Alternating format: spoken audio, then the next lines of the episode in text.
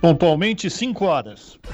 Começa agora Jornal Brasil Atual, edição da tarde. Produção em parceria com Brasil de Fato. As notícias que os outros não dão.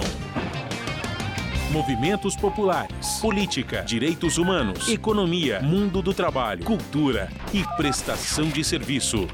Jornal Brasil Atual. Edição da tarde. Olá, hoje é segunda-feira, começando mais uma semana, dia 6 de junho. Eu sou o Rafael Garcia, junto com Cosmo Silva, apresentando mais uma edição do Jornal Brasil Atual. E estas são as manchetes de hoje. Governo Bolsonaro reduziu a quase zero o programa de aquisição de alimentos da agricultura familiar em 2022. O programa, que teve orçamento de 586 milhões de reais aplicados em 2012, executou menos de 58 milhões no ano passado. Ministros do Supremo Tribunal Federal podem decidir amanhã sobre o destino político do deputado estadual Fernando Francischini, cassado pelo Tribunal Superior Eleitoral e devolvido ao cargo em decisão monocrática do ministro Nunes Marques do Supremo. Polícia Federal investiga o desaparecimento do jornalista inglês Don Phillips, do jornal The Guardian, e do indigenista Bruno Pereira, da FUNAI, que viajavam pelo Vale do Javari, no Amazonas. Segundo a União dos Povos Indígenas, o último registro que se tem dos dois homens aconteceu na manhã de ontem. Supremo retira da pauta a continuidade do julgamento do marco temporal que define como as terras indígenas devem ser demarcadas. A decisão ocorreu no mesmo dia em que Bolsonaro vetou o projeto de lei que instituía o Dia dos Povos Indígenas. Marina Silva sinaliza apoio a Lula e afirma que ex-presidente reúne melhores condições para derrotar Jair Bolsonaro. O partido da ex-ministra do Meio Ambiente, o Rede Sustentabilidade, anunciou apoio formal à candidatura de Lula no final de abril. Entidades criticam na Câmara dos Deputados a regulamentação da lei de imigração que foi aprovada no Congresso cinco anos atrás. Festa da Banana, que ocorreria na Bahia, foi suspensa pela Justiça, a pedido do Ministério Público Estadual. A decisão leva em consideração os gastos do evento, mais de 2 milhões de reais. O montante é 40% maior que o gasto com saúde durante todo o ano passado na cidade. E São Paulo inicia a aplicação da quarta dose da vacina contra a Covid-19 em adultos acima de 50 anos e profissionais de saúde maiores de 18 anos mais de um milhão e meio de pessoas podem receber a segunda dose de reforço da vacina aqui na capital. São 5 horas 3 minutos, horário de Brasília. Participe do Jornal Brasil Atual, edição da tarde, por meio dos nossos canais nas redes sociais. facebook.com.br Rádio Brasil Atual. Instagram, arroba Rádio Brasil Atual. Twitter, arroba RA Brasil Atual ou pelo WhatsApp, o número você já conhece, é o 11 96893 7672. Você está ouvindo? Jornal Brasil Atual, edição da tarde. Uma parceria com Brasil de Fato. Na Rádio Brasil Atual. Tempo e temperatura. Segundinha parcialmente nublada aqui na capital paulista. Os termômetros marcam 22 graus neste momento. Não tem previsão de chuva para hoje. O ventinho começa a ficar mais gelado a partir de agora e a madrugada será fria. A temperatura fica na casa dos 16 graus. Na região do ABC Paulista, a tarde desta segunda-feira também é de tempo parcialmente nublado. Neste momento, 21 graus. Sem chance de chuva para hoje. Os períodos da noite e madrugada serão de tempo parcialmente nublado e friozinho. A temperatura fica na casa dos 16 graus. Em Mogi das Cruzes, o final da tarde desta segunda-feira está pouco nublado, agora 21 graus. Na região de Mogi, também não tem previsão de chuva. A partir de agora, a temperatura começa a cair e a madrugada vai ser mais gelada, com temperatura na casa dos 13 graus. E em Sorocaba, interior de São Paulo, a tarde desta segunda-feira também está parcialmente nublada e o ventinho tá mais gelado. Neste momento, 23 graus. Em Sorocaba também não tem previsão de de chuva. Os períodos da noite e da madrugada serão de tempo parcialmente nublado e temperatura na casa dos 15 graus. Logo mais eu volto para falar como fica o tempo nesta terça-feira. A temperatura volta a subir. Na Rádio Brasil Atual, está na hora de dar o serviço. São 5 horas e 5 minutos e Rafael sabe quem tomou a quarta dose da vacina contra a Covid-19 nesta segunda-feira? Fábio Balbini. Fábio Balbini, nosso operador da mesa de som aqui, totalmente vacinado, inclusive com a quarta dose da vacina. E você, Rafael, vai tomar quando? É minha vez, hein? E você, Rafael, toma quando? É amanhã, amanhã é a minha vez. Isso, já vai lá e toma bonitinho a quarta dose que eu fico esperando a minha aqui para quando chegar a minha idade, minha idade, a minha faixa etária e tomar a minha quarta dose da vacina contra a Covid-19. Assim a gente pede que todos os ouvintes também, que nos ouvem agora neste momento na Rádio Brasil Atual 98.9 FM, que se já deu tempo e já está na faixa etária para tomar a quarta dose, vá lá na unidade de saúde e tome a sua quarta dose contra a Covid-19. E agora vamos dar o serviço, viu? Porque a CT, que é a Companhia de Engenharia de Tráfego da cidade de São Paulo, informa que neste exato momento são 37 quilômetros de lentidão em toda a cidade de São Paulo. As regiões que apresentam maiores índices de lentidão oeste com 19 e sul com 9 quilômetros, respectivamente. E você que tem é proprietário de carro com placas finais 1 e 2, lembrando que hoje no centro expandido essas placas estão proibidas de circular por conta do rodízio municipal. E olhando aqui o trânsito na Avenida Paulista, sentido Consolação, aparentemente está tranquilo. E esta mesma situação se repete para quem vai sentido o Paraíso. E agora a situação para você que pretende pegar o metrô aqui nesta tarde de segunda-feira. O metrô informa que todas as linhas operam em situação de tranquilidade, portanto, quem vai precisar utilizar as linhas do metrô da cidade de São Paulo nesta tarde de segunda-feira não vai encontrar nenhum problema. E esta mesma situação se repete com os trens da CPTM, que é a Companhia Paulista de Trens Metropolitanos, que atende aí toda a capital e região metropolitana, incluindo o ABC Paulista. A CPTM informa que todas as linhas operam em situação de tranquilidade. E esta mesma situação de tranquilidade se repete nas rodovias que ligam São Paulo à Baixada Santista, Anchieta e Imigrantes. A Ecovias, que é a concessionária que administra o sistema Anchieta Imigrantes, informa que as duas rodovias, tanto para descer como para subir, estão com trânsito tranquilo neste momento. Oi, pessoal. Aqui quem fala é Vicente Barreto. Também estou aqui na Rádio Brasil Atual 98.9 FM. As notícias que as outras não dão e as músicas que as outras não tocam. Participe da programação pelo WhatsApp 968937672. Um abraço.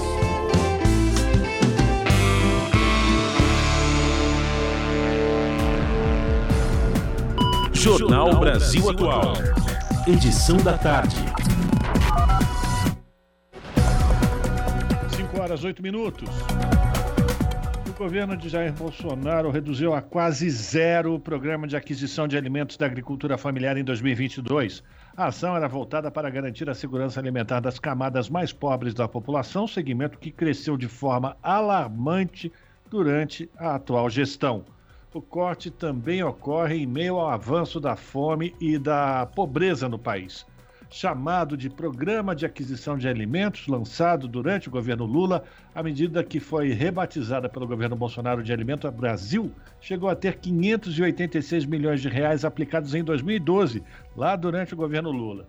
Em 2020, com o avanço da pandemia, emendas parlamentares fizeram o Alimenta, que o Alimenta Brasil voltasse ao patamar dos 500 milhões de reais disponíveis, mas o governo governo Bolsonaro, no entanto, executou menos de 300 milhões.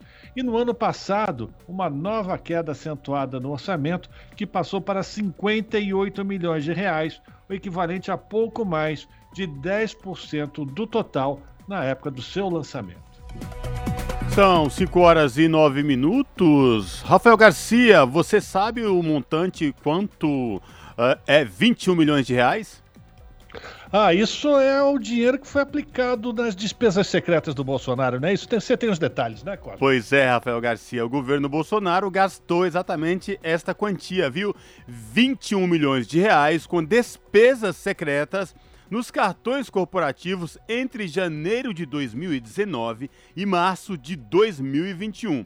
Desse total, 16,5 milhões foram para bancar viagens da comitiva presidencial, incluindo hospedagem, alimentação e apoio operacional. Os dados fazem parte de um documento sigiloso do Tribunal de Contas da União, que a revista Veja noticiou nesta sexta-feira, passada agora. Os valores incluem gastos do presidente Jair Bolsonaro, do vice Hamilton Mourão e seus familiares. Os gastos com alimentação nas residências de Bolsonaro e Mourão chegaram a 2 milhões e 600 mil reais no período, uma média de 96 mil reais por mês. Já os gastos com combustíveis somam 420 mil e 500 reais, 170% a mais do que na gestão do ex-presidente Michel Temer. A reportagem da revista Veja destaca ainda que Bolsonaro gosta de vender a imagem de homem simples durante as viagens. Gosta de ressaltar, por exemplo, as vezes que ficou na hospedaria do Exército, como forma de economizar o dinheiro público. Os valores apurados pelo TCU, no entanto, desmentem a narrativa oficial. Enquanto o governo federal reduz para 10% o valor reservado para aquisição de alimentos da agricultura familiar, a família Bolsonaro gasta 96 mil reais por mês com despesa de alimentação. Esse é o nível desse governo. 5 horas, 11 minutos. Ministros do Supremo Tribunal Federal podem decidir nesta terça-feira sobre o destino político do deputado estadual Fernando Francischini, que foi cassado pelo Tribunal Superior Eleitoral e devolvido ao cargo na decisão monocrática dele, do ministro Nunes Bolsonaro Marques, do STF. As informações com a repórter Soraya Sayonara Moreno. Depois que Nunes Marques devolveu o mandato a Francisquini, o presidente da corte, ministro Luiz Fux, convocou sessão extraordinária para esta terça-feira, quando será analisado o mandado de segurança contra a decisão que beneficiou o deputado paranaense.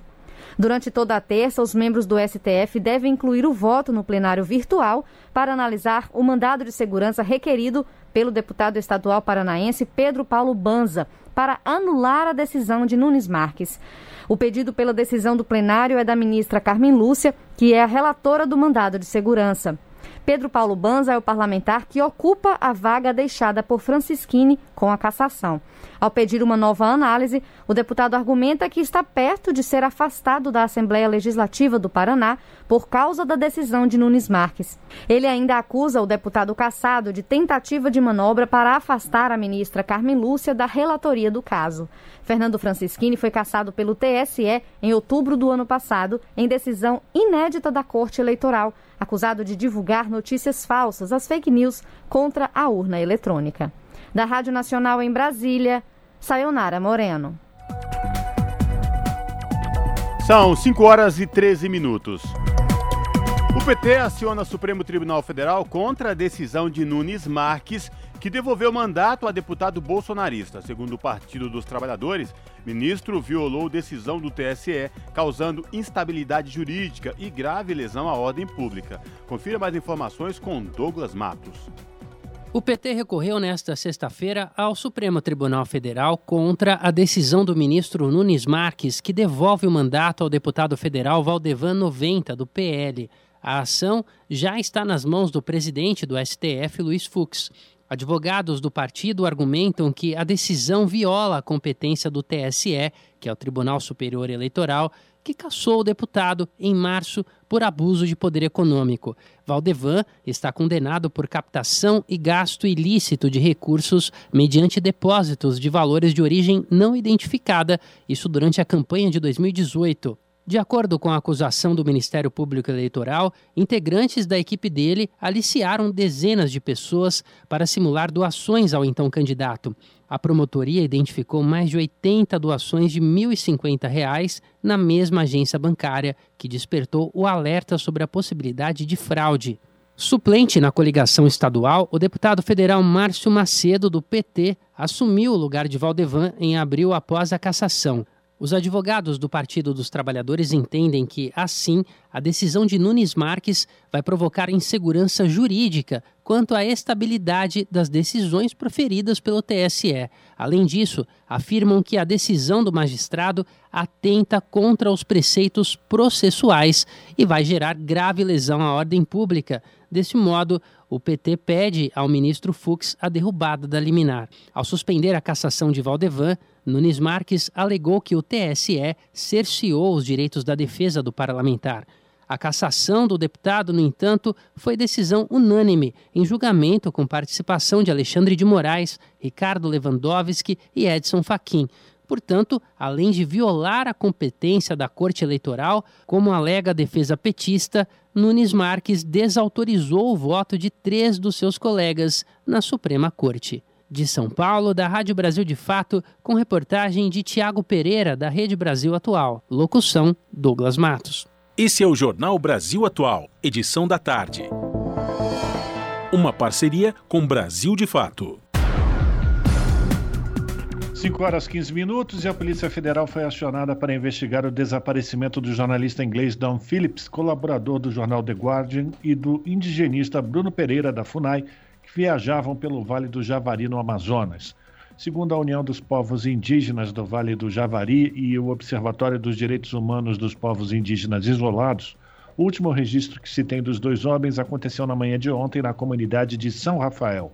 Eles retornavam do Lago do Jaburu, onde visitaram uma base da FUNAI em direção à Atalaia do Norte e deveriam ter chegado por volta das 8 da manhã na cidade, o que não ocorreu. A Polícia Federal confirmou que foi notificada do desaparecimento e a União dos Povos Indígenas do Vale do Javari já diz que já enviou duas equipes de busca e que não encontraram até o momento nenhum vestígio dos dois na Amazônia. São 5 horas e 16 minutos.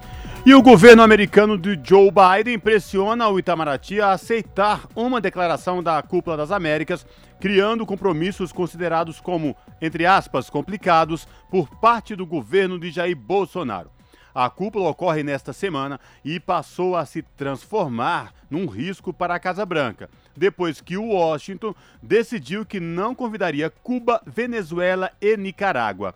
Na semana passada, 10 países da região criticaram a decisão, enquanto o risco de um boicote por México e outros governos ameaçou o evento. Biden, no esforço para salvar sua cúpula, mandou um enviado para Brasília negociar a presença de Jair Bolsonaro no evento.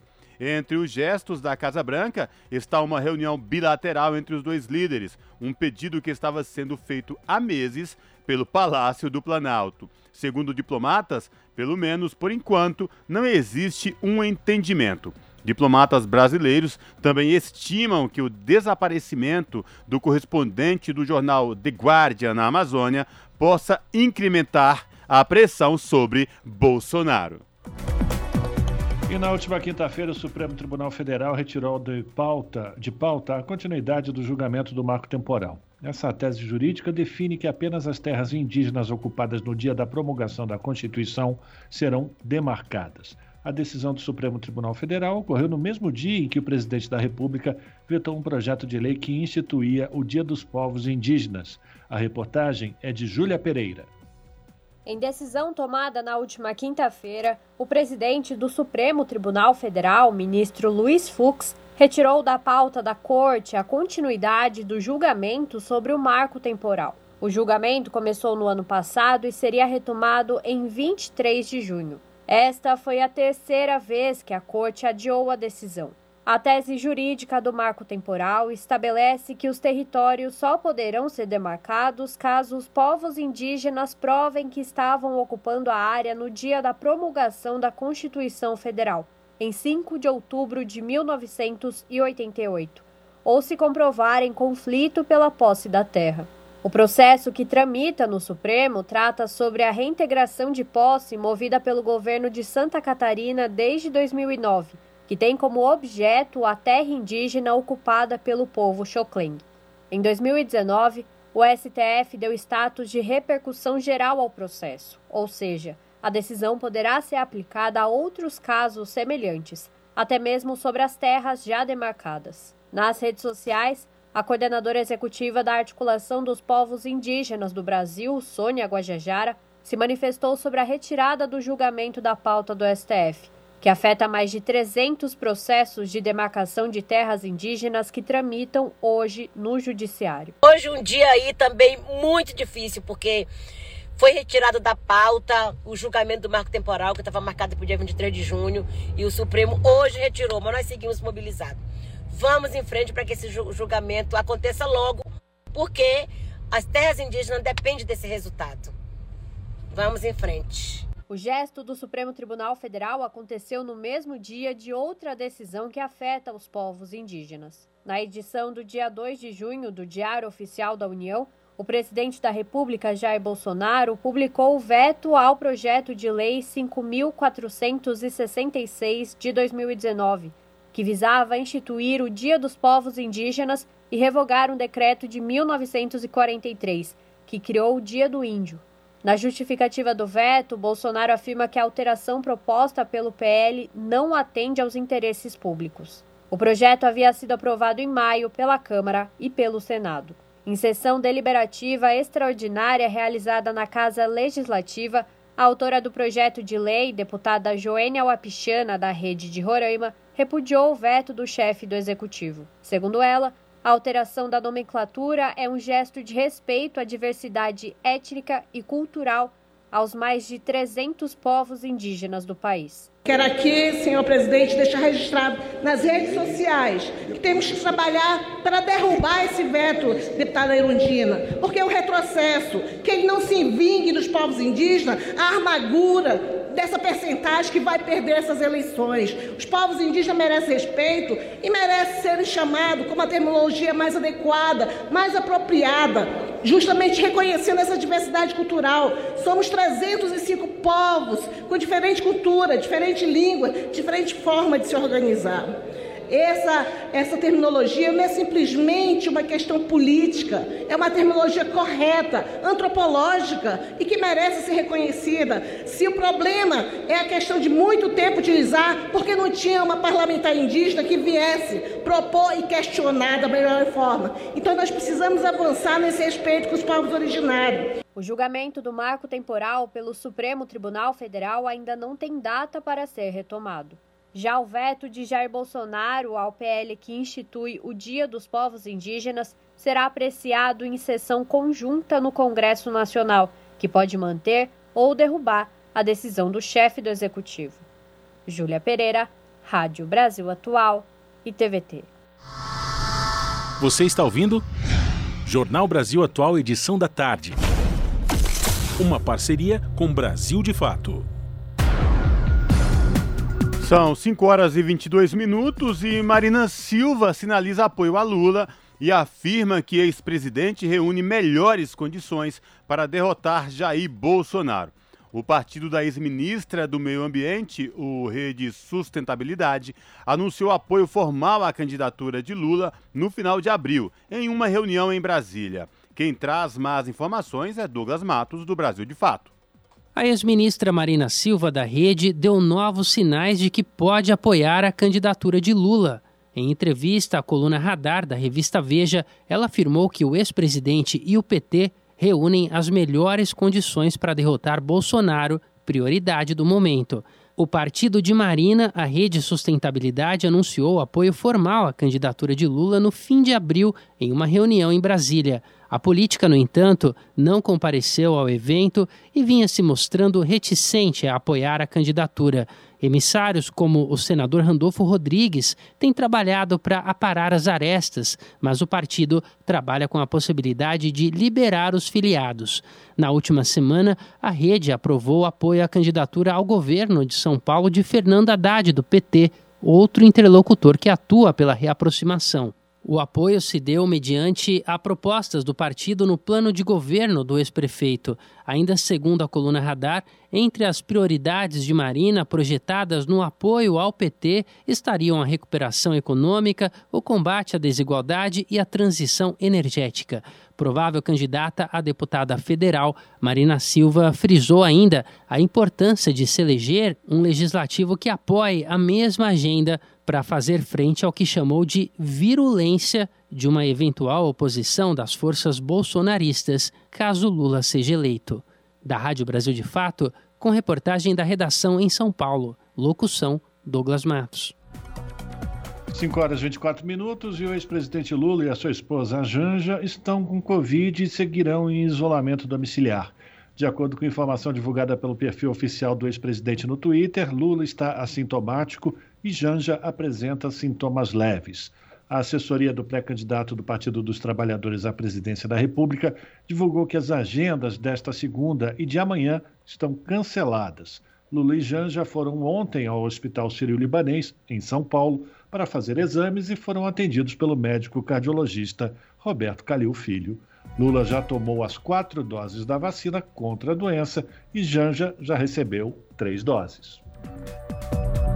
São 5 horas e 25 minutos e a gente continua repercutindo aqui no noticiário da pandemia de Covid-19, porque a cidade de São Paulo iniciou nesta segunda-feira a aplicação da quarta dose da vacina contra a Covid-19 em adultos acima dos 50 anos e profissionais de saúde maiores de 18 anos. A ampliação do público-alvo segue as duas notas técnicas publicadas no sábado pelo Ministério da Saúde, que ampliam essa segunda dose de reforço em todo o Brasil. A recomendação da quarta dose vale para as pessoas que já completaram quatro meses desde a terceira dose da vacina contra a Covid-19. O novo reforço vacinal está sendo aplicado nas unidades básicas de saúde e AMAs UBSs, integradas das 7 às 19 horas. Nos megapostos e drive-thru, a imunização acontece das 8 às 17 horas.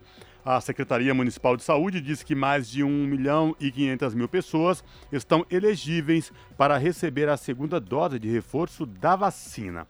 Desse total, quase 950 mil são adultos entre 50 e 60 anos e 600 mil profissionais da saúde maiores de 18 anos, incluindo hoje o nosso querido técnico de som, operador da mesa de som, Fábio Balbini, que tomou a quarta dose da vacina contra a Covid-19. Pois é, Cosmo, ouvintes, a gente precisa saber agora se o Fábio vai tomar também a vacina contra a gripe, porque a campanha nacional de vacinação contra a gripe e contra o sarampo foi prorrogada até o dia 24 de junho. O objetivo da ampliação do prazo é aumentar a cobertura vacinal e proteger a população de ambas as doenças. Quem traz mais detalhes é Lucas Weber.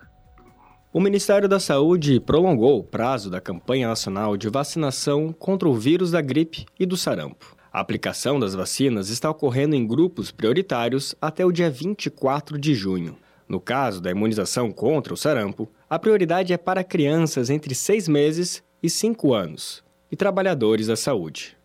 Essa vacina é chamada de tríplice viral. Isso porque, além do sarampo, protege contra cachumba e rubéola.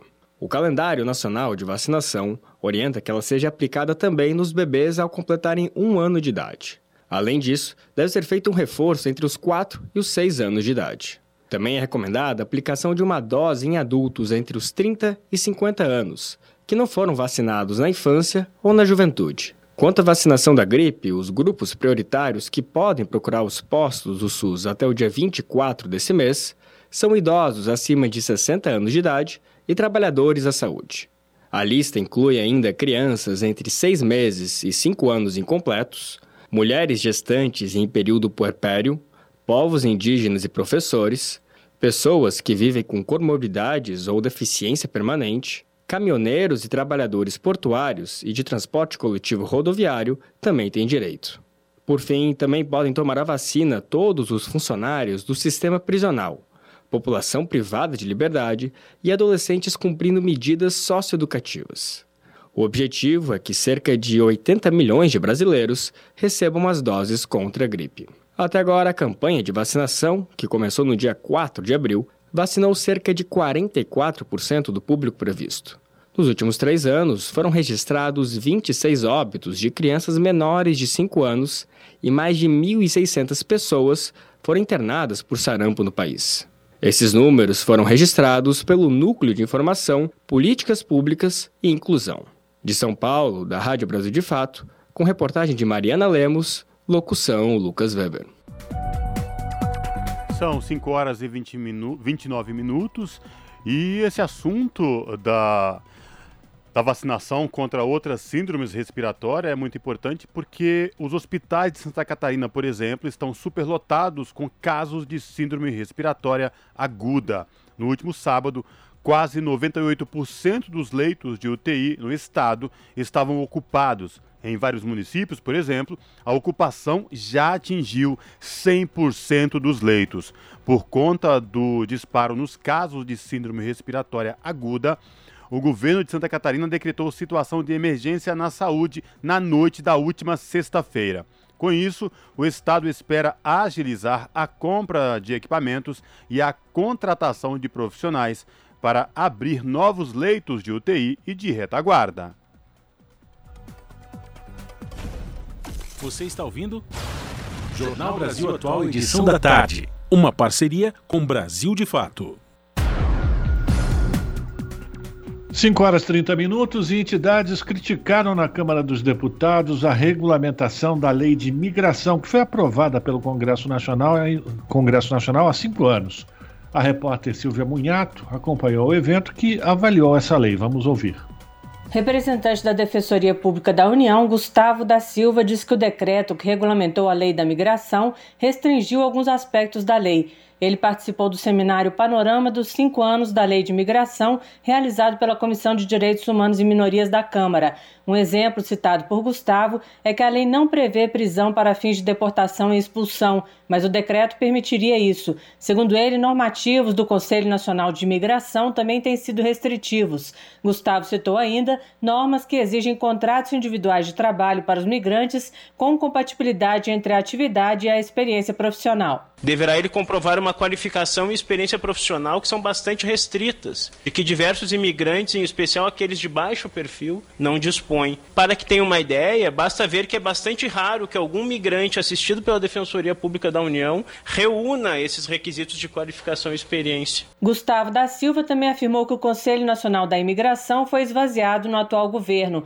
inclusive com a própria retirada da Defensoria. Virgínia Berriel, do Conselho Nacional de Direitos Humanos, disse que apesar dos esforços de todas as entidades interessadas na migração, ainda existem muitos relatos de violação de direitos humanos entre haitianos e venezuelanos. Mas Flávio Henrique Oliveira, do Ministério da Justiça, disse que o total de carteiras expedidas para migrantes tem sido crescente.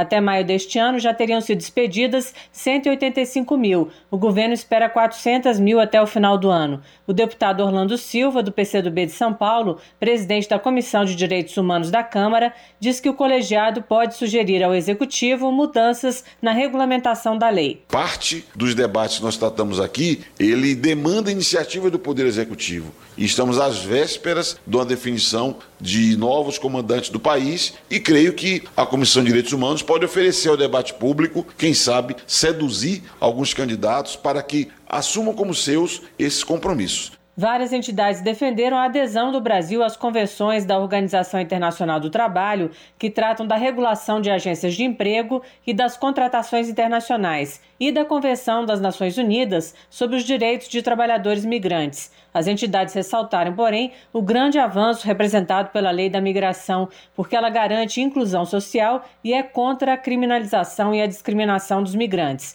Frederico Martins, do Acnur, Alto Comissariado da ONU para os Refugiados, lembrou que este ano também são comemorados os 25 anos da Lei dos Refugiados e os 40 anos da presença do Acnur no Brasil. Ele citou o desafio representado pelos 6 milhões de refugiados venezuelanos nos últimos anos, 350 mil no Brasil. Da Rádio Câmara de Brasília, Silvia Minhato. São 5 horas e 33 minutos. A Festa da Banana, que ocorreria de 4 a 13 de junho no município de Teolândia, a 125 quilômetros de Salvador, na Bahia, foi suspensa pela Justiça a pedido do Ministério Público Estadual. A decisão da juíza Luana Paladino leva em considerações os gastos do evento. Vejam só, mais de 2 milhões de reais, segundo os contratos disponíveis no Diário Oficial do município. O montante é 40% maior que o gasto com saúde durante todo o ano passado na cidade. Lembrando aos ouvintes da Rádio Brasil Atual que a Bahia foi vítima de várias questões aí na questão de enchentes no começo do ano, várias cidades decretando estado de calamidade pública, e a gente vem com essa notícia. Mas seguindo, o Rio Grande do Norte, o Ministério Público está movendo ação civil para que os cachês da festa junina de Mossoró sejam destinados para a educação. Segundo os promotores, o município tem um déficit de profissionais para o atendimento de alunos com deficiência.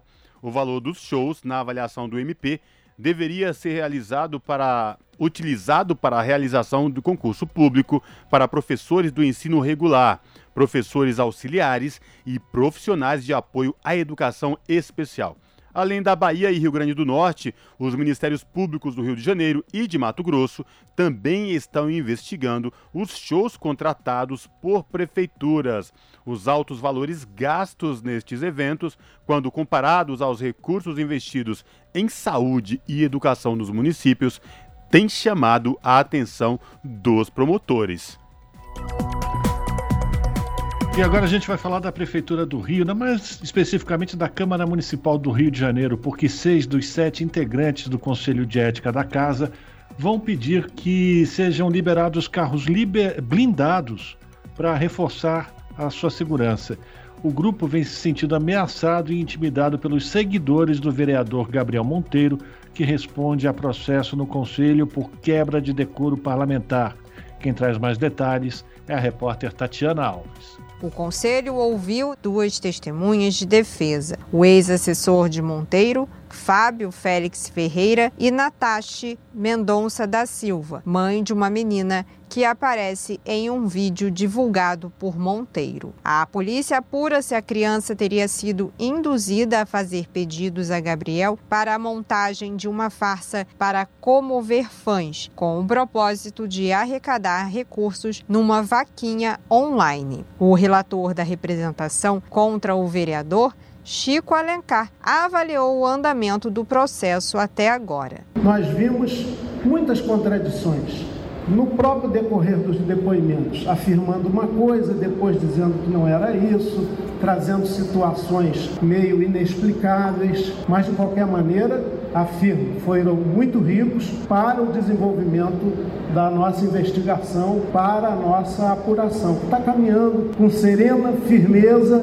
e nós vamos chegar à elucidação de tudo isso. Na próxima terça-feira serão ouvidos Rafael Murmura Ângelo, Bruno Novaes Assunção e Leandro Lima. Já na quinta-feira vão depor Miqueias da Silva, Pablo Batista e o empresário Rafael Sorrilha, ex-amigo de Monteiro. Nas oitivas, a defesa técnica do vereador Gabriel Monteiro fez questionamentos. Durante os atos processuais, a presença do parlamentar não foi permitida para evitar constrangimento às testemunhas. No total, 13 testemunhas serão ouvidas pelo Conselho de Ética da Casa. As audiências devem terminar até o próximo dia 14. A previsão é que o processo dure 90 dias. A última etapa será a votação do parecer do relator. Para para ser cassado, Gabriel Monteiro precisa da aprovação de dois terços dos vereadores da Casa. No caso de suspensão, será preciso o voto de mais da metade dos parlamentares. O vereador é alvo de denúncias de assédio sexual e moral, estupro e manipulação. Ele nega as acusações. Da Rádio Nacional no Rio de Janeiro, Tatiana Alves. 5 horas e 38 minutos, Jornal Brasil Atual, edição da tarde. Agora fazendo contato com a redação do Brasil de Fato para conversar com o repórter José Eduardo Bernardes, porque hoje tem BDF Entrevista. Boa tarde, Zé. Bem-vindo. Boa tarde, Rafael. Boa tarde, Cosmo. Hoje tem Brasil de Fato Entrevista, BDF Entrevista. Boa tarde também aos ouvintes da Rádio Brasil Atual.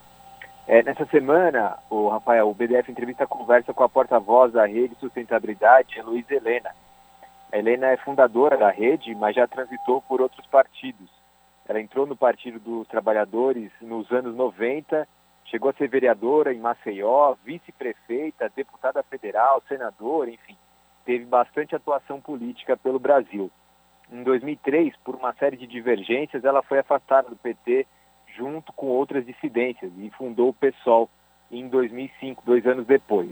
É, nesse período, Helena concorreu à presidência da República em 2006 e teve mais 6 milhões de votos, terminou aquela eleição na terceira colocação.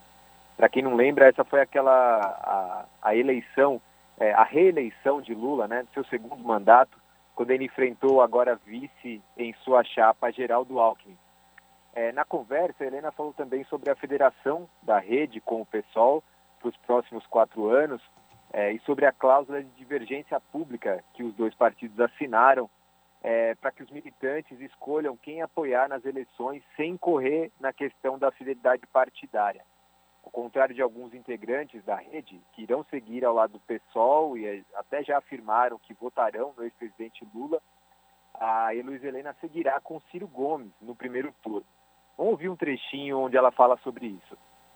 Eleição de dois turnos, eu respeito profundamente quem pensa diferente, é, exijo respeito também à minha posição, porque não há como ceder. Eu não, esse negócio de tentar me amedrontar pode ter uma enxurrada de canalice nas redes sociais, perseguição implacável, o tipo de banditismo político, os gabinetes dos ódios, os mais diversos nos circuitos da idolatria política. Eu sempre digo que depois que eu saí do quartinho de empregada, onde eu passava Natal e Ano Novo com minha mãe em cima de uma máquina de costura, depois que eu dei um passinho fora do quartinho de empregada, empurrada por minha mãe, né, tal qual uma águia empurra os seus filhotes para que eles aprendam a voar, ali eu engoli todos os meus medos. Então, eu acho profundamente desrespeitoso eu respeito quem, por tática eleitoral, tem preocupações.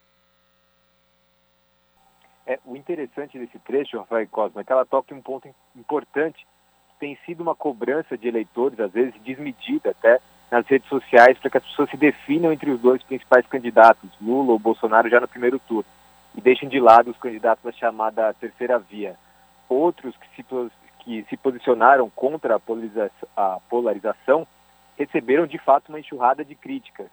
É, muitas delas que de fato fazem sentido. Né? A mais importante surge de um receio sobre qual será a reação do Jair Bolsonaro, que está atrás das pesquisas eleitorais, caso perca a eleição. É, por isso muita gente prega o voto em Lula já no primeiro turno para evitar qualquer tipo de ameaça à democracia. A Luiz Helena também falou sobre isso. Vamos ouvir. Não acredito que vai ter essa conversa de golpe é, tem uns que dizem, ah, temos que resolver logo porque vai ter golpe, se tiver golpe nós vamos estar lutando com todas as nossas forças, eu vou respeitar quem vai lutar no exílio e eu vou ficar aqui lutando nas ruas com todas as forças e com todas as armas para impedir isso. Mas não vai ter, não, não tem correlação de força suficiente para se fazer isso, nem nas estruturas que supostamente são armadas no Brasil não existe correlação de forças, e a gente sabe também como funciona um setor da elite nacional, econômica e política, rapidamente migra para quem é expectativa de poder. É, fica aqui então o um convite aos ouvintes da Rádio Brasil Atual para acompanhar essa edição do BDF Entrevista com Heloísa Helena, que é porta-voz da Rede Sustentabilidade, Cosme Rafael. Pois é, então dá o serviço, Zé Bernardes. É hoje, a partir de que horas? E como é que os nossos ouvintes, as, as nossas ouvintes, também podem acompanhar todo esse material que é produzido e comandado por você lá no Brasil de Fato, é, que tá, já, já tem um material acumulado, né? Como é que as pessoas fazem para acompanhar todas essas entrevistas? É, ela vai ao ar na, nessa segunda-feira, às 20 horas, na TVT, e amanhã está disponível no site do Brasil de Fato, logo pela manhã. É, na rádio ela vai ao ar na Rádio Brasil Atual, que é a 98,9 FM, na Grande São Paulo, 93,3 FM, toda sexta-feira às 20 horas. É, se você for lá no YouTube é, do nosso canal, né, no, na, do, no canal do Brasil de Fato no YouTube, tem lá a playlist do BDS Entrevista e tem um monte de coisa que a gente já fez, um monte de coisa legal para as pessoas se divertirem com as entrevistas. Perfeito. Agradecer aqui a participação do José Eduardo Bernardes, que é jornalista, repórter do Brasil de Fato, comanda o, o programa BDF Entrevista, Brasil de Fato Entrevista, que hoje conversa com a porta-voz do Rede Sustentabilidade, Heloísa Helena. E todo o material é só acompanhar no canal do Brasil de Fato no YouTube. Zé, muito obrigado pela tua participação. Forte abraço para você. A gente volta a se falar mais vezes, ok? Ok, combinado. Obrigado, Rafael. Um abraço para você. A gente conversou aqui no Jornal Brasil Atual com José Eduardo Bernardes. As notícias que os outros não dão. Jornal Brasil Atual. Edição da tarde. Uma parceria com Brasil de Fato. São 5 horas e 44 minutos. Reportagem do Brasil de Fato destaca os aspectos do projeto de lei que permite a penhora de imóveis único de famílias inadimplentes. Pelo texto, instituições bancárias poderão fazer a penhora em qualquer situação na qual o imóvel é dado como garantia. Os detalhes com a repórter Mariana Lemos. A Câmara dos Deputados aprovou na quarta-feira, dia 1, o PL, o projeto de lei que, entre outros pontos, permite que bancos e instituições financeiras possam penhorar o único imóvel de uma família para quitar dívidas. O PL 4188 de 2021, de autoria do governo de Jair Bolsonaro, do PL, vai ao contrário da legislação brasileira atual, que determina que esse único bem não pode ser perdido por dívidas, salvo exceções definidas em lei. Agora, segundo o projeto, as instituições bancárias poderão realizar a penhora em qualquer situação na qual o imóvel seja dado como garantia real. O texto, aprovado por 260 votos favoráveis e 11 contrários, segue para o Senado. Ao criticar e votar contra a proposta, o deputado Alencar Santana, do PT de São Paulo, considerou o PL como um ataque às famílias do país. Esse governo diz que defende a família, mas ataca a família brasileira, a família mais pobre. E o que, que nós estamos autorizando aqui hoje? Num país que tem uma das maiores taxas de juros do mundo, nós estamos autorizando que o bem de família, que a casa, o núcleo familiar, o único bem daquela família possa ser penhorado. E para quem? Para os grandes bancos, que não estão preocupados nem um pouco com a vida do povo, que continuam cobrando juros exorbitantes, altíssimos, praticamente roubando o povo brasileiro. O parlamentar petista ainda destacou a relação do governo com as instituições bancárias. É mais uma demonstração, mais uma prova que o Bolsonaro é amigo dos bancos e contra a família brasileira. A líder do PSOL, deputada Sâmia Bonfim, de São Paulo, também destacou os problemas do texto, ainda mais no momento de crise econômica pela qual passa o país. Num contexto em que não há perspectiva de recuperação econômica, de melhora da renda das famílias brasileiras, em que é evidente que num drama social elas busquem por empréstimo, é evidente que vai ter uma procura maior por essa modalidade e, consequentemente, um endividamento e um risco maior para essas famílias. E quem que vai ganhar com isso, gente? Os bancos. Os bancos vão ganhar cada vez mais dinheiro. Em sua coluna No Brasil de Fato, a advogada Tânia de Oliveira ressaltou que o PL 4188 afeta o princípio da dignidade da pessoa humana, lembrando que o Instituto do Bem de Família está entrelaçado ao direito de moradia, um dos direitos sociais garantidos pela Constituição. A previsão é que o texto siga para votação no Senado, onde os parlamentares de oposição se articulam para tentar barrar a proposta. De São Paulo, da Rádio Brasil de Fato, com informações da redação. Locução: Mariana Lemos.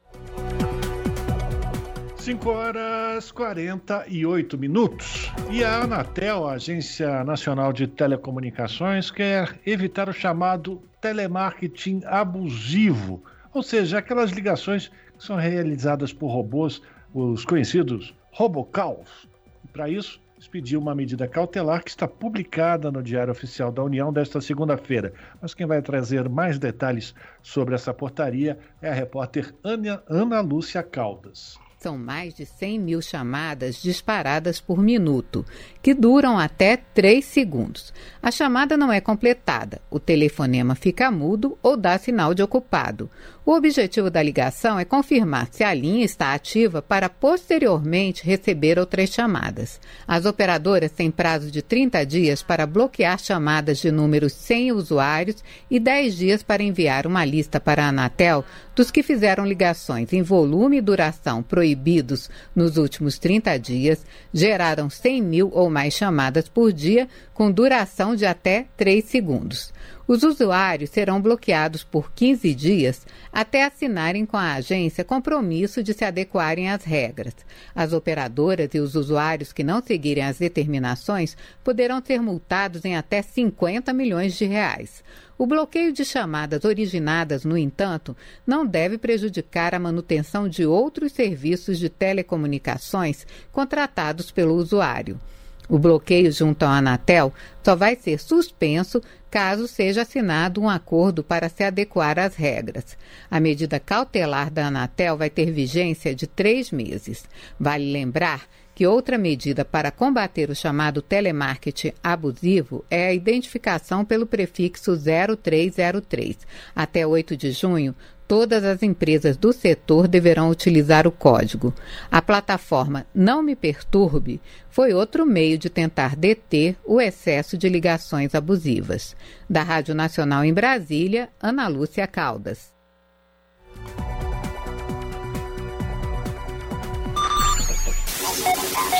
Custo de vida, emprego e desemprego, cesta básica, tarifas públicas, salário mínimo. Agora, na Brasil Atual, a análise do DIEESE.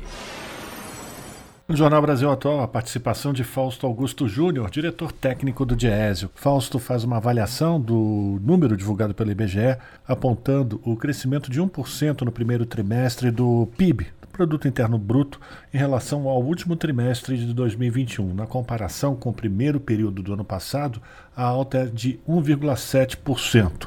Fausto, o que esses números dizem da realidade econômica e, principalmente, eles refletem alguma melhoria para o trabalhador, para a trabalhadora aqui no Brasil? É com você. Na verdade, até pela expectativa, o número foi até mais alto do que se esperava. Né? Na verdade, a gente está assistindo com esse primeiro trimestre é o chamado efeito vacina. Né? Ou seja, a população foi de volta para as ruas, a economia começou a abrir e alguns setores, e aí neste caso em especial a gente viu um destaque importante do setor de serviços, começou a funcionar, né? começou a crescer novamente. A grande questão é que, de um lado, a gente tem um crescimento ainda bastante baixo, né? nós estamos falando de um crescimento da ordem de 1%, não se espera muito além disso. A outra questão é até que ponto, mesmo esse crescimento de 1%, ele vai continuar aí nos próximos períodos um dado bastante importante é que parte desse crescimento, do ponto de vista da demanda, veio do consumo das famílias, que está rapidamente se deteriorando por conta da inflação. Então, de um lado, a gente tem um crescimento, acho que é importante, sempre é importante crescer, mas, por outro lado, esse crescimento é insuficiente para dar condições de melhorias de vida para o conjunto da população brasileira, e, além de tudo, a perspectiva não é uma perspectiva de crescimento de longo prazo. Nos preocupa muito o dado de queda no investimento, então nós vamos ter crescimento negativo, né, ou seja, queda efetiva no investimento nesse período, e mesmo o setor aí chamado aí como o setor que vem puxando parte do, do crescimento do PIB nos períodos anteriores, que foi a agropecuária, também decaiu. A indústria teve um crescimento muito pequeno, então quando a gente vai olhando ali no, no conjunto dessas informações, os dados do PIB, na verdade, mostram muito menos até do que muitas vezes o próprio 1% está nos dizendo. E é sempre bom lembrar, a gente precisa olhar esse crescimento para além do próprio número da economia. Até que ponto essas questões que estão sendo colocadas aí, os números da economia, estão refletindo de fato a vida real das pessoas. Né? O Brasil não está um país que é muito complicado, a pobreza vem crescendo, a desigualdade vem aumentando e de alguma forma a gente ainda está nesse dilema de crescimento que na prática não se transforma em melhoria de vida das pessoas a gente ainda nem sentiu nesse, nesse baixo crescimento do primeiro trimestre os efeitos aí da alta da taxa de juros. A gente ainda vai sentir isso ao longo dos, muito provavelmente ao longo do segundo semestre, e de novo, né?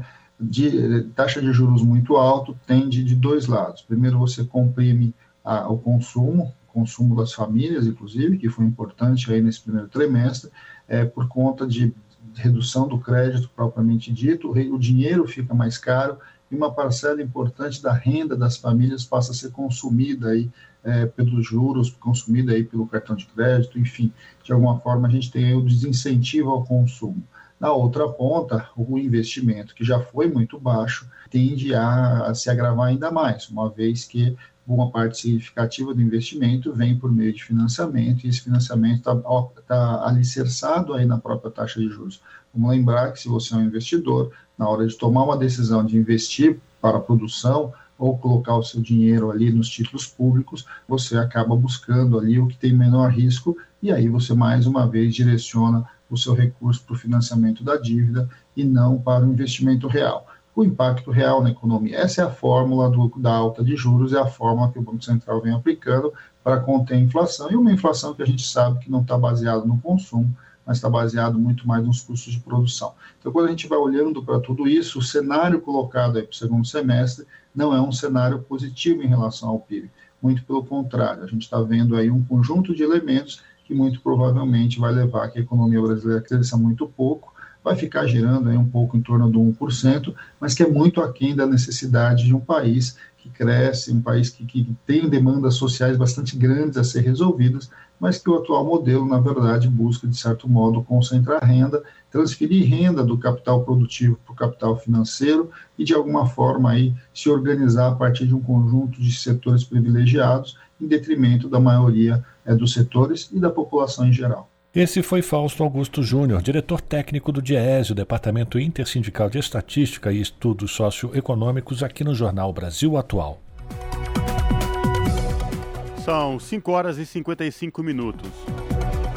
Depois de anunciar a suspensão do São João em 2022 no Recife, em função da necessidade de socorrer vítimas das chuvas recentes, a Secretaria de Cultura da capital vem promovendo encontros com artistas, representantes de quadrilhas juninas e produtores culturais.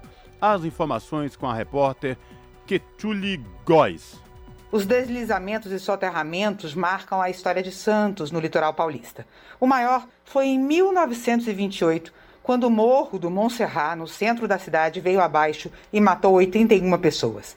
Quase 100 anos depois, pelo menos 4 mil famílias seguem vivendo em áreas de risco alto ou muito alto em toda a cidade. Depois de novos desastres, algumas pessoas saíram desses lugares, como as 470 famílias afetadas pelos deslizamentos de 2020, que tiveram que deixar suas casas e ainda hoje vivem com auxílio aluguel pago pela prefeitura. O projeto piloto dos municípios paulistas resilientes tenta inverter essa lógica. Ainda em 2020, 14 famílias que moravam em áreas de alto risco no Montserrat concordaram em ser transferidas para apartamentos de um conjunto habitacional do Minha Casa Minha Vida. As casas foram demolidas e as áreas de encosta estão sendo recuperadas com a ajuda da comunidade, como explicou Armin Deitenbach, da GIZ, a Cooperação Alemã para o Desenvolvimento Sustentável. Os próprios antigos moradores eles acabam cuidando dessas áreas porque tem incentivos que são desde a produção de plantas alimentícias e uh, um esquema de um turismo né, que mostra esses morros, porque esses morros, além de serem, vamos dizer, perigosos para morar, mas no mesmo tempo eles têm uma vista muito bonita sobre a cidade de Santos. Então eles uh, acabam sendo um alvo também para pessoas que querem desfrutar desta, desta vista, junto com os guias que são os antigos moradores e que previnem a re reocupação desses morros. No dicionário, resiliência significa capacidade rápida de adaptação ou recuperação. No projeto, o pacote de resiliência inclui ainda a criação de bancos de dados que ajudem a fazer o mapeamento geológico, o histórico de deslizamentos, inundações, médias climáticas e elevação do nível do mar, além de um plano de ação climática, com propostas que vão desde a defesa civil até setores econômicos. Além de Santos, Sete cidades da Baixada Santista e outros 13 municípios paulistas participam do projeto. Para a urbanista Márcia Nascimento, da Secretaria de Infraestrutura e Meio Ambiente, em tempos de mudanças climáticas e catástrofes naturais cada vez mais intensas, o trabalho integrado é obrigatório nós entendemos que seja um ponto a mais para que a preocupação dos órgãos públicos seja efetivada no intuito de melhorar as condições dessas populações, melhorar as formas de atividades econômicas que tragam medidas que sejam mais baseadas uh, em ecossistemas. Né? Elas demandam políticas públicas né, em caráter federal, estadual e local. A região metropolitana de Recife é retrato dessa urgência. Para Sérgio Xavier, articulador da ONG Centro Brasil no Clima, o maior desafio é justamente deixar de enxergar o problema só quando ele já virou tragédia. Fica esperando o que é que vai acontecer e na emergência não, não consegue também fazer o planejamento é, mais a longo prazo, cuida da emergência. Então fica nesse círculo vicioso e isso está levando a, a realmente um, um, momento de colapso. Né? As cidades brasileiras não estão preparadas para o que vem por aí, que isso é só o começo. Né? Os, os relatórios, as projeções apontam situações muito mais extremas. O desafio agora é como fazer, como resolver. Antes de Recife, os grandes temporais já tinham deixado marcas na Bahia, Minas Gerais, Rio Grande do Sul e São Paulo. Segundo o Serviço Geológico do Brasil, quase 4 milhões de pessoas vivem em áreas de risco de deslizamento, enxurradas ou alagamentos em todo o país. O número não leva em conta as pessoas que vivem em áreas sujeitas a grandes estiagens, o outro lado da moeda das emergências climáticas. Da Rádio Nacional em São Paulo, Eliane Gonçalves. Seis horas, é claro que essa não foi a Kathleen, né? Falando sobre o a Kathleen falando sobre o São João 2022 em Recife. Daqui a pouquinho a gente traz a matéria sobre a necessidade de anunciar a suspensão do São João 22 lá na cidade do Recife. Essa foi a Eliane Gonçalves falando dos planos que estão sendo produzidos para evitar que novos desastres climáticos atinjam cidades de todo o Brasil. É daqui a pouquinho a gente traz essa matéria do São João. Rádio Brasil Atual. Para sugestões e comentários, entre em contato conosco por e-mail redação@jornalbrasilatual.com.br ou WhatsApp DDD 11 96893 7672. Acompanhe a nossa programação também pelo site redebrasilatual.com.br.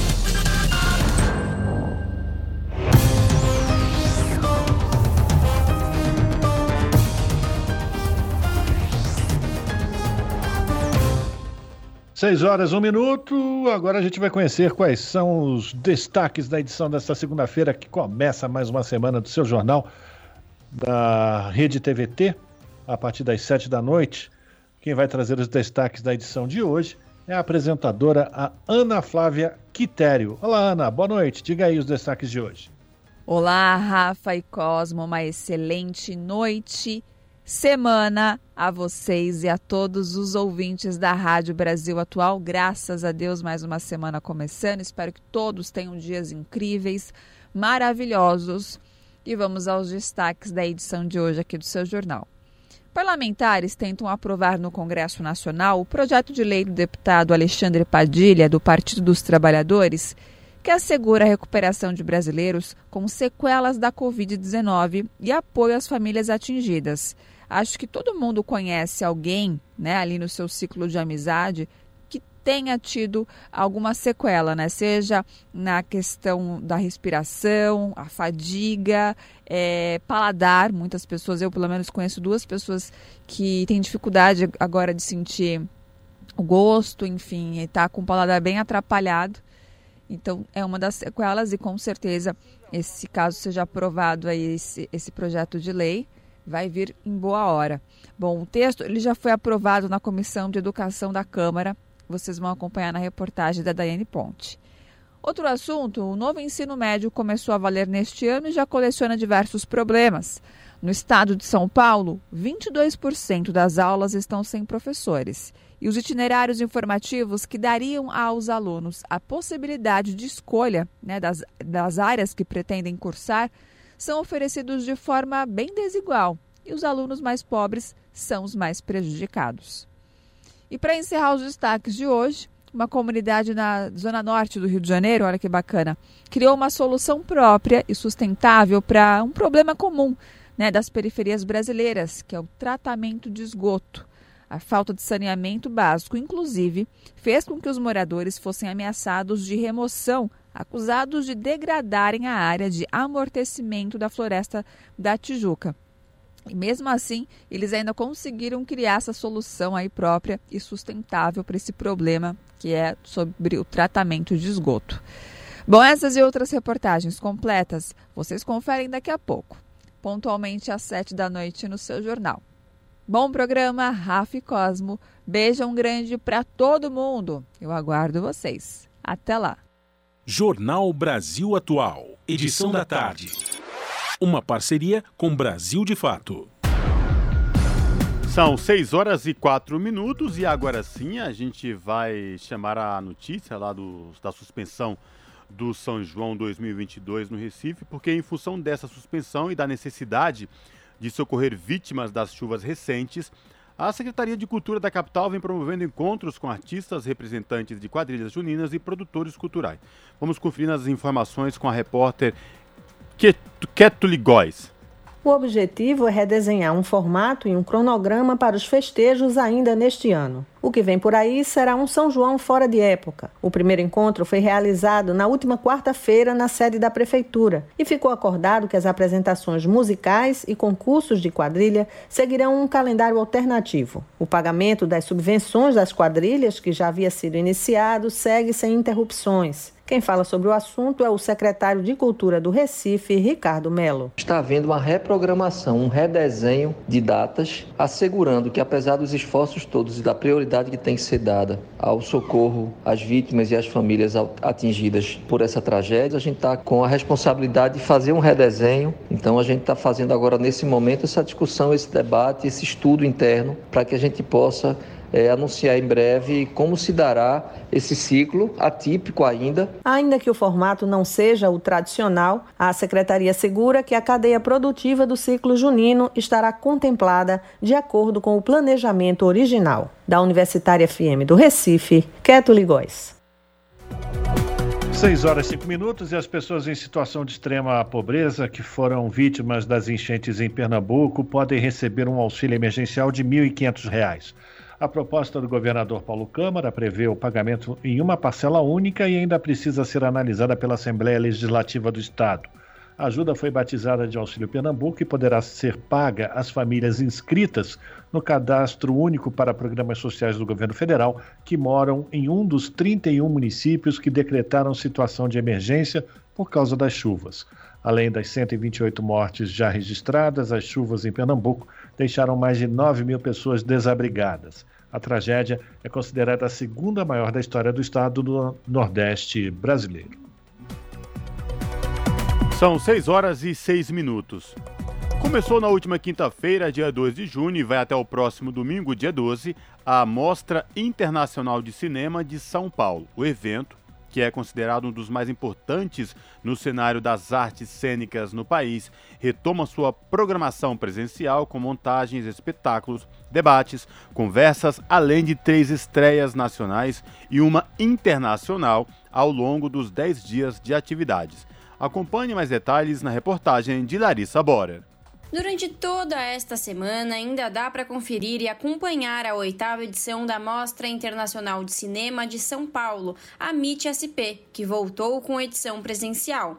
As atrações nacionais e internacionais estarão espalhadas durante todos os dias desta semana pelos SESCs e centros culturais da capital paulista. Natália Machiavelli, coordenadora de comunicação da MIT SP, explica a essência do festival. A Mostra Internacional de Teatro de São Paulo, ela é uma, um festival né, de, internacional de teatro que traz para São Paulo é, um pouco de, da cena contemporânea das artes cênicas mundiais. Né? Então a ideia é trazer sempre espetáculos de diretores e diretoras que não vieram ainda para o Brasil ou que estão emergentes nos seus, nos seus países, né, ou na cena, na cena contemporânea é, internacional para virem aqui para São Paulo, para o público de São Paulo poder apreciar. É, a mostra também tem como mesmo peso é, as ações formativas, né, reflexivas e pedagógicas, que são divididas em dois eixos. Um eixo chamado olhares críticos, que são as ações reflexivas, né, são palestras, são seminários, né, rodas de conversa, é, que, que apontam as temáticas que estão presentes dentro das mostras de, de obras teatrais. E aí a gente tem um outro eixo que são as ações pedagógicas. Então a mostra ela é tudo isso. A MIT ela é essa, né, essa junção de espetáculos, atividades reflexivas, atividades pedagógicas e mais do que isso, que é o, o acho que uma das qualidades maiores de qualquer festival, os encontros, né, para pensar arte, para fluir, para para experimentar, né? Natália avalia que a edição deste ano está plural e multifacetada, com estreias nacionais e internacionais surpreendentes.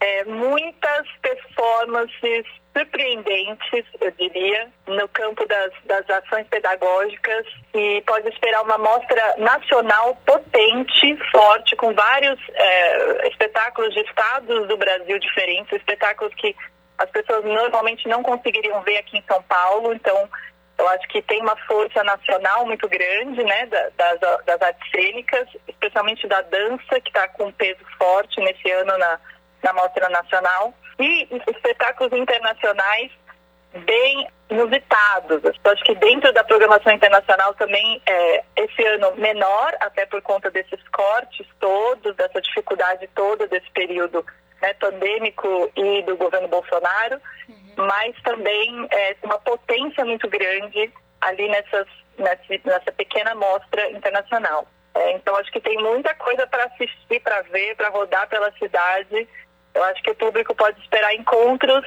e qualidade de encontro. Entre as estreias nacionais está o espetáculo Antes do Tempo Existir, uma criação coletiva de artistas indígenas e não indígenas. Uma das diretoras da peça, Andréa Duarte, comenta que no atual cenário político que corrobora com o extermínio da população indígena, o espetáculo Antes do Tempo Existir é uma forma de resistência povos indígenas eles sofrem há muitos anos uma invisibilidade so social, quer dizer, digamos que é a primeira vez numa mostra internacional, né, na Mostra Internacional de Teatro de São Paulo, que a gente vai ter artistas indígenas em cena.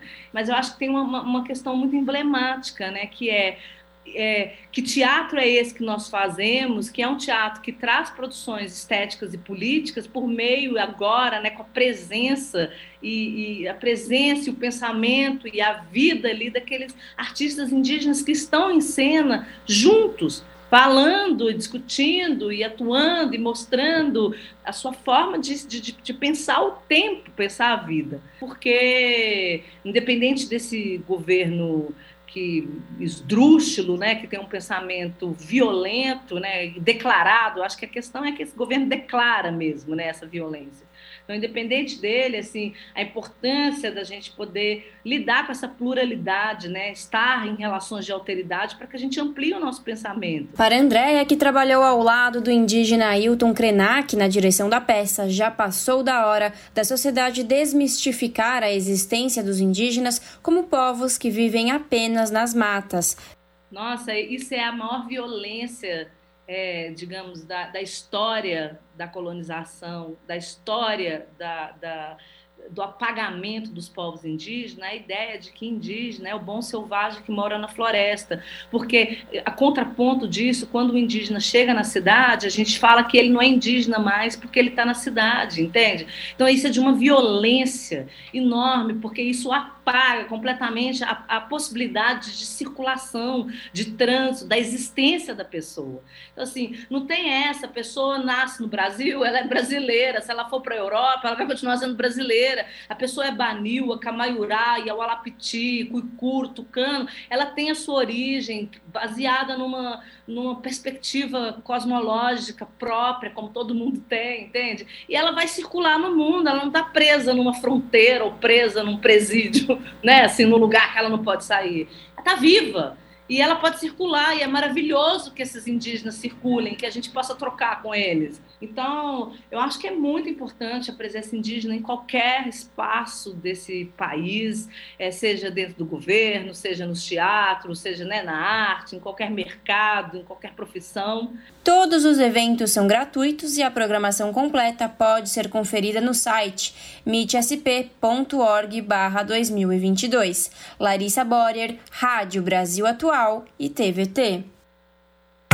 Repórter SUS. O que acontece no seu sistema único de saúde?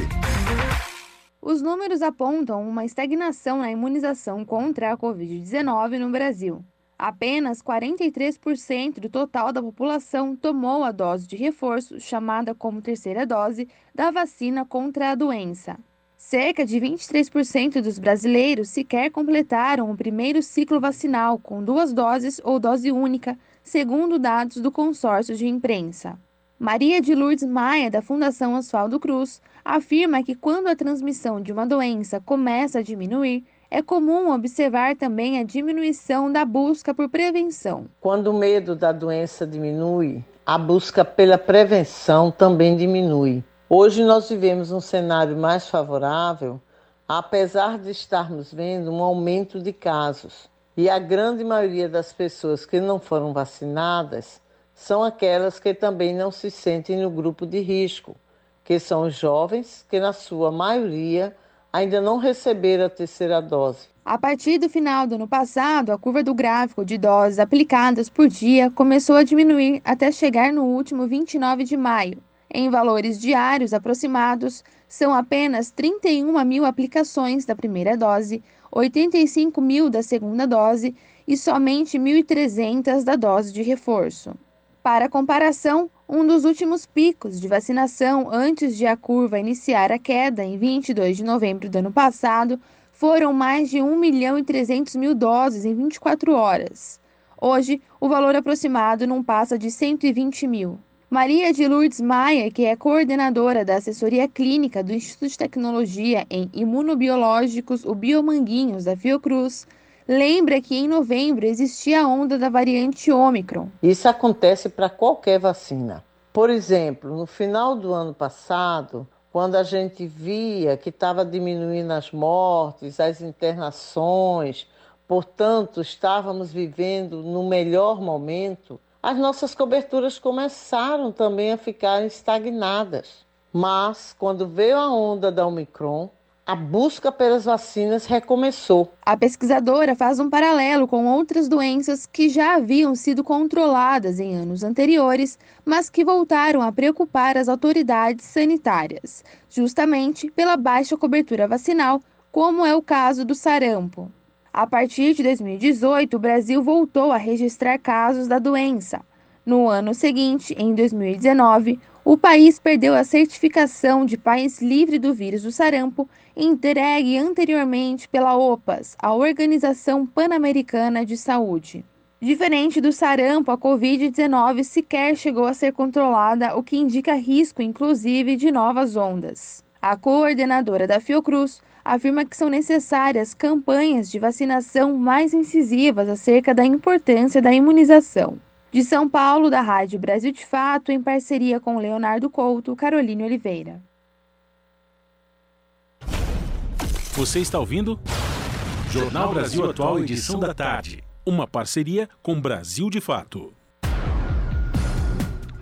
6 horas e 17 minutos e o primeiro-ministro britânico Boris Johnson enfrentou hoje uma moção de desconfiança no parlamento britânico que poderia derrubá-lo do cargo, mas Boris Johnson conseguiu se safar.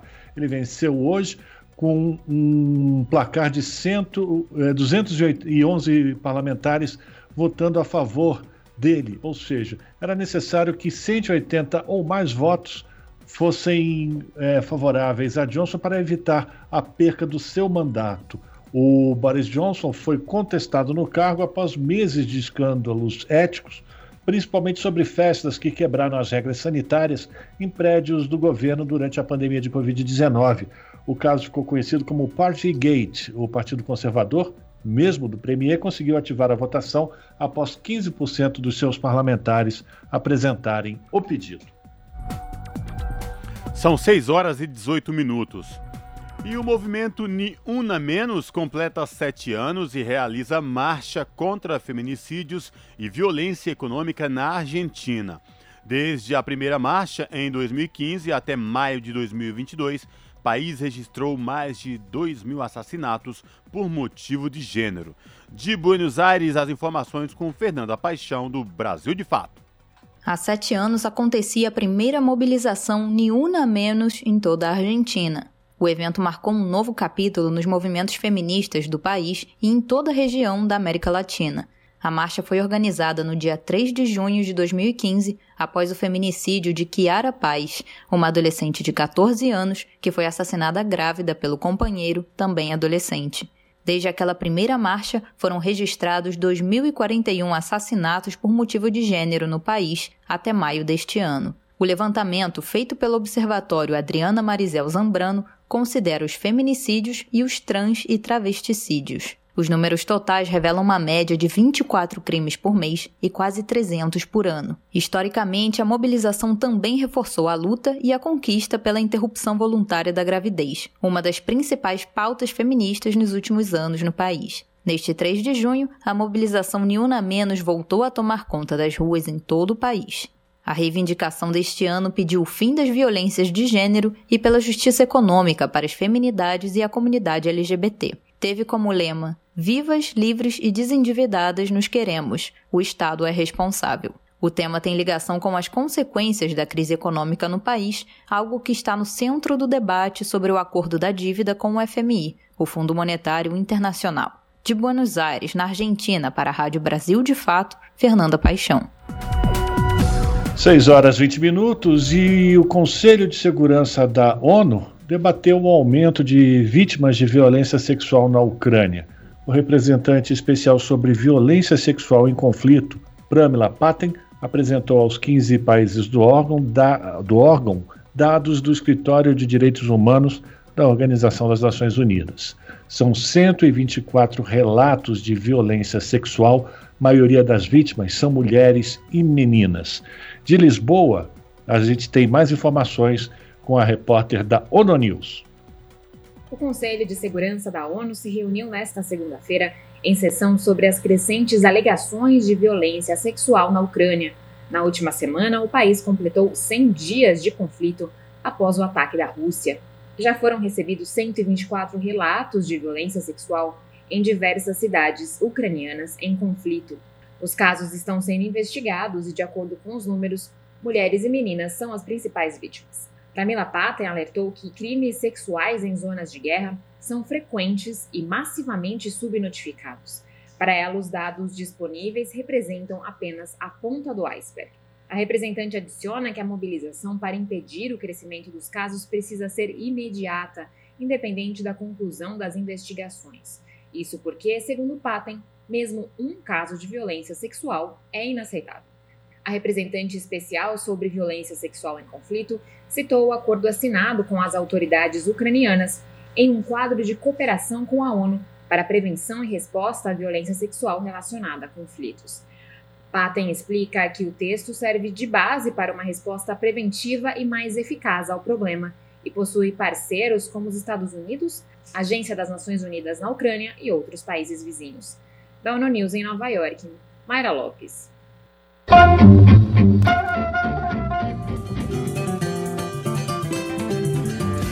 Mosaico Cultural, uma produção Rádio Brasil de Fato.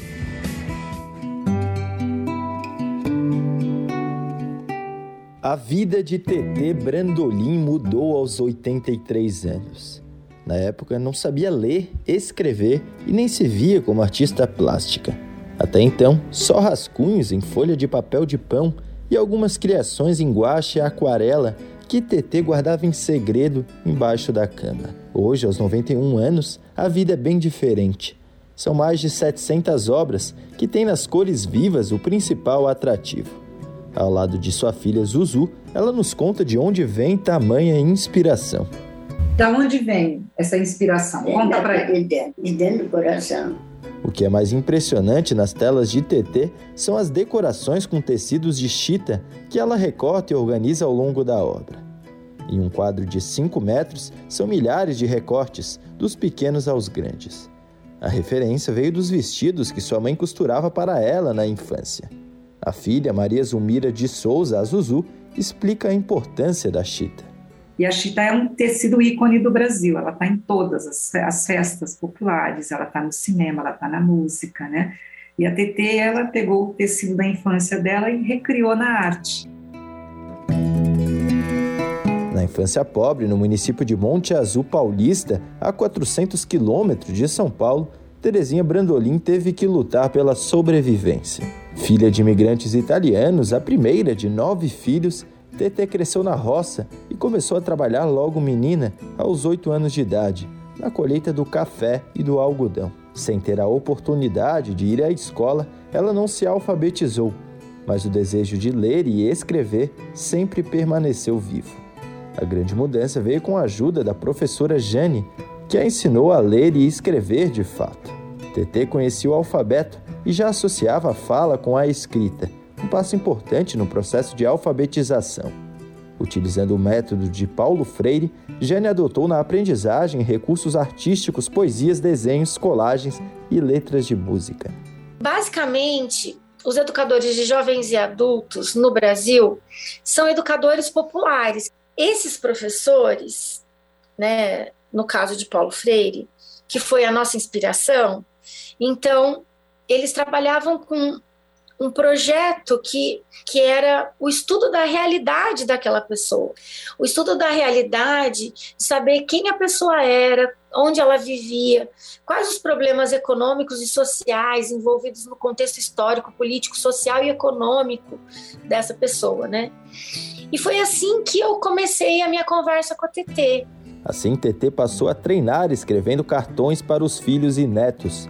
Os cartões eram decorados com flores em tecidos de chita, que logo ganharam outro espaço, as telas. A filha Zuzu acompanhou todo o processo. Foi nesse processo que ela começou a aprender a ler e escrever que ela finalmente permitiu que a arte desabrochasse porque ela já era uma artista, ela, ela tinha 80 anos de vida, 83 anos de vida dentro, guardados dentro dela. Só que é, não saber ler e escrever também não deixava manifestar a artista que vivia dentro dela. Zuzu destaca que ao se afirmar como artista, TT sentiu alegria. O que a senhora é? Como é que a senhora falou? Eu disse, eu sou, eu sou um artista. E o que, que aconteceu dentro da senhora quando a senhora falou? Eu fiquei leve, né? Exposições fora do país, participação anuais na Semana de Portinari e o reconhecimento mais carinhoso, a publicação do livro O Jardim de TT em 2019.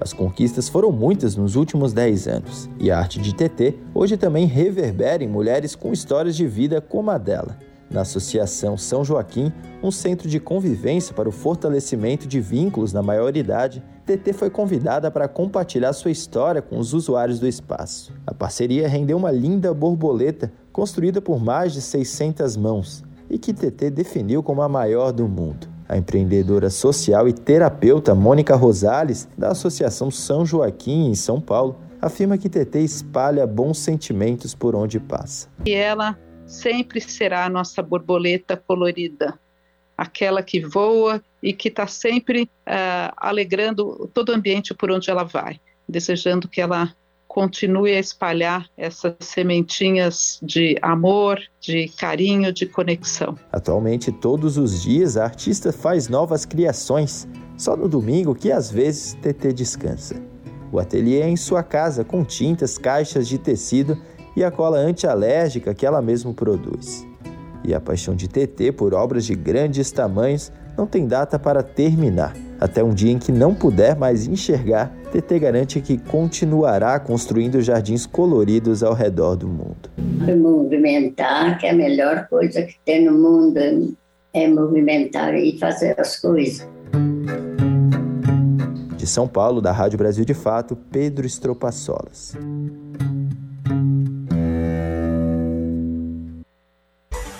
na Rádio Brasil Atual.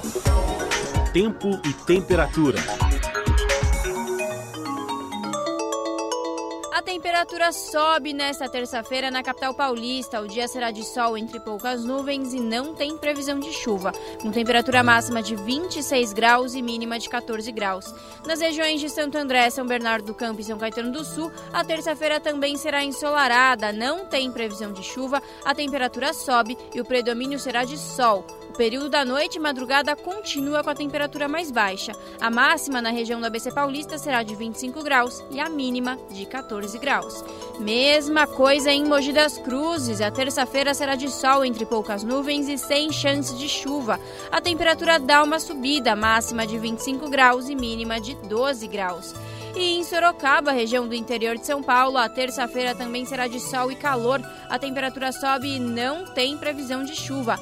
Máxima de 27 graus e mínima de 14 graus. Larissa Borer, Rádio Brasil Atual.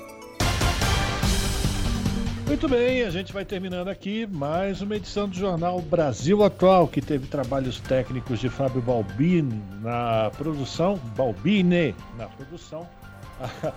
Juliana Almeida e a Letícia Holanda. Na apresentação, Cosmo Silva e este que vos fala, Rafael Garcia. Relembrando mais uma vez a todos e a todas que nos acompanham, se você passou dos 50 anos, faça como Fábio Balbini ou faça como eu vou fazer amanhã.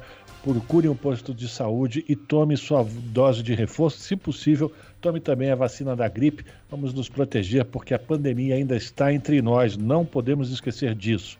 Você fica agora com o papo com o Zé Trajano e pela TVT, a partir das 7 da noite, você acompanha o seu jornal, canal 44.1 digital, sinal aberto para toda a região metropolitana de São Paulo. Nós voltamos amanhã a partir das 5 da tarde. Bom final de segunda-feira a todos e até lá.